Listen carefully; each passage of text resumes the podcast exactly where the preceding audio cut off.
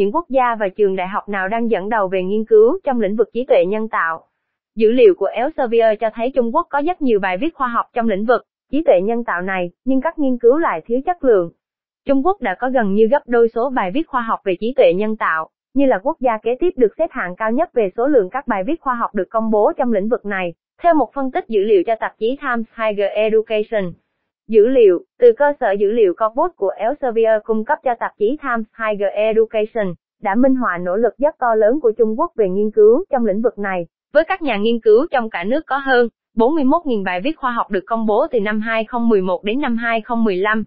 Về số lượng các bài viết khoa học được công bố, Hoa Kỳ đứng thứ hai trong cùng thời kỳ, với gần 25.500 bài, trong khi Nhật Bản đứng ở vị trí thứ ba, khoảng 11.700 bài và Anh đứng thứ tư khoảng 10.100 bài. Tuy nhiên, mặc dù Trung Quốc được xếp hạng cao về số lượng, nhưng chỉ đứng thứ 34 về chỉ báo trích dẫn các bài có ảnh hưởng lớn trong ngành theo trọng số, cho thấy những khác biệt về trích dẫn theo chủ đề và theo năm, gợi ý rằng phần lớn các bài viết khoa học của Trung Quốc không có chất lượng tương đương với các bài viết khoa học đến từ Hoa Kỳ, đứng thứ tư về tỷ lệ trích dẫn các bài có ảnh hưởng, ví dụ, dẫn đầu thế giới về thước đo này là Thụy Sĩ, với chỉ báo trích dẫn là 2,71, tiếp theo là Singapore 2,24 và Hồng Kông 2,00. Mặc dù cả ba quốc gia này đều có dưới 2.500 bài viết khoa học được công bố về trí tuệ nhân tạo trong cùng thời kỳ được khảo sát. nhưng vào các định chế cá biệt công bố hơn, 500 bài viết khoa học về trí tuệ nhân tạo, ta thấy chỉ có duy nhất một định chế ở Trung Quốc, Viện tự động hóa, thuộc Học viện Khoa học Trung Quốc, có chỉ báo trích dẫn có ảnh hưởng cao hơn một, mức trung bình của thế giới. Viện Công nghệ Massachusetts đứng đầu danh sách xếp hạng theo chỉ báo trích dẫn có ảnh hưởng với số điểm là 3,57.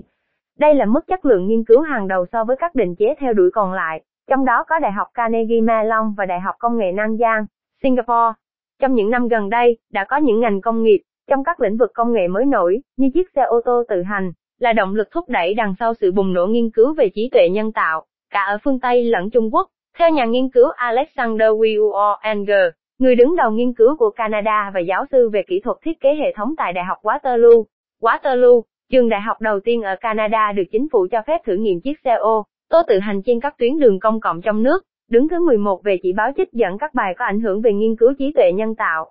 Trước cuộc cách mạng gần đây về trí tuệ nhân tạo, ngành công nghiệp Canada đã rất chậm chạp trong việc thích nghi và nắm bắt lĩnh vực này, nhưng giờ đây họ đang nhanh chóng điều chỉnh các hoạt động kinh doanh để tấn công vào các danh giới của trí tuệ nhân tạo, và quan trọng hơn là làm việc chặt chẽ hơn với các nhà nghiên cứu và các trường đại học để hỗ trợ họ trong việc thúc đẩy những tiến bộ về trí tuệ nhân tạo với một tốc độ đáng kinh ngạc. Theo lời của giáo sư Will Enger,